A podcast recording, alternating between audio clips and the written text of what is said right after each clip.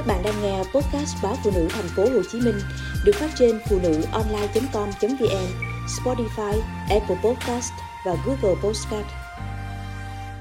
Chồng lạnh lùng trả thù mẹ vợ, tôi phải làm sao? Chúng tôi lấy nhau trong sự phản đối rất kịch liệt của bố mẹ tôi vì ông bà cho rằng anh không xứng đáng với một tiểu thư nhà giàu như tôi.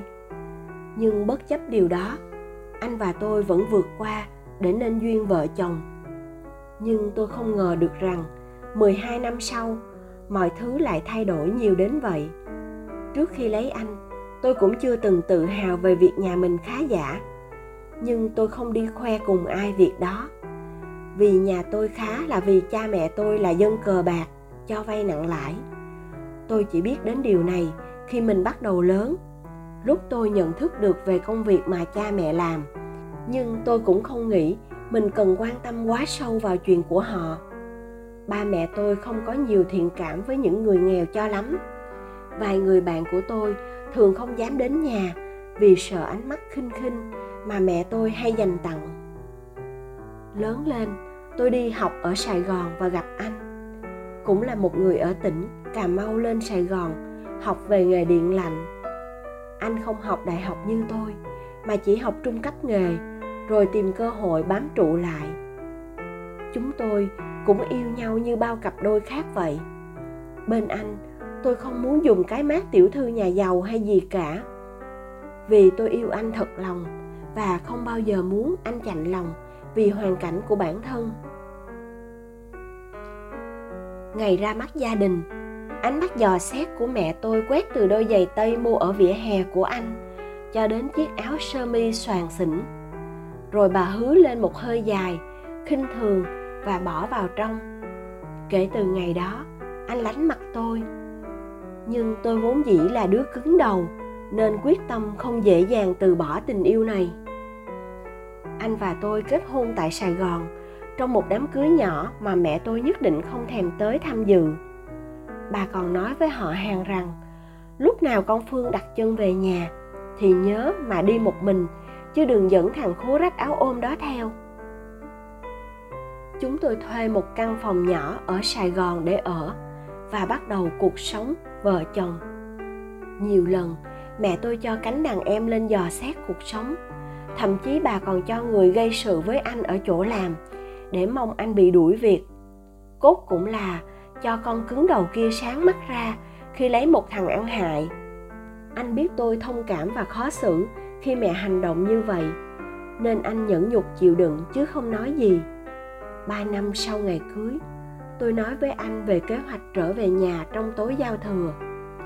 Vì tôi nghĩ đó là thời điểm mà dù không thích, mẹ chắc cũng sẽ mở lòng và dễ chịu hơn. Tôi nói nhiều lắm, anh mới chịu về. Nhưng khi chúng tôi vừa bước vào nhà với lĩnh kỉnh quà tết hàng loạt tiếng chửi rủa tục tiểu vang lên từ ba và mẹ. Đó đã là khoảnh khắc của giao thừa. Tôi nhìn anh phản ứng lại, đôi bàn tay nắm chặt và rung lên, như để né cơn căm phẫn. Anh vì chiều tôi nên chấp nhận theo kế hoạch, nhưng phản ứng quá mức này là điều mà anh chẳng thể ngờ tới trong mối quan hệ giữa mẹ vợ và con rể. Dường như đêm đó là lần cuối cùng mà anh còn đứng ở làng ranh của chịu đựng anh bỏ về sài gòn ngay trong đêm. Tôi và anh quay về cuộc sống ở sài gòn, khép kín và ngừng việc liên lạc với nhà ngoại thường xuyên như trước. Kinh tế chúng tôi ổn hơn, sinh liền ba đứa con trong khoảng thời gian 8 năm. Anh và tôi gom góp đủ để làm chủ một cửa hiệu kinh doanh điện lạnh và chúng tôi làm ăn khấm khá. 8 năm kể từ thời điểm mẹ tôi đuổi anh ra khỏi nhà trong đêm giao thừa nhưng ở đời không ai biết được chữ ngờ. Kinh tế của cha mẹ tôi cũng lụi bại do việc làm ăn thua lỗ nghiêm trọng. Gần như toàn bộ sản nghiệp đều phải bán hết. Khi biết được những điều này, anh có vẻ hả dạ. Đó là cái giá phải trả thôi. Tôi đau đớn. Dù ba mẹ thế nào cũng là ba mẹ của tôi. Ngày mẹ khăn gói lên sài gòn tìm tôi để trông cậy vào sự giúp đỡ anh thẳng thừng đuổi mẹ ra khỏi nhà ngay trước bữa cơm chiều.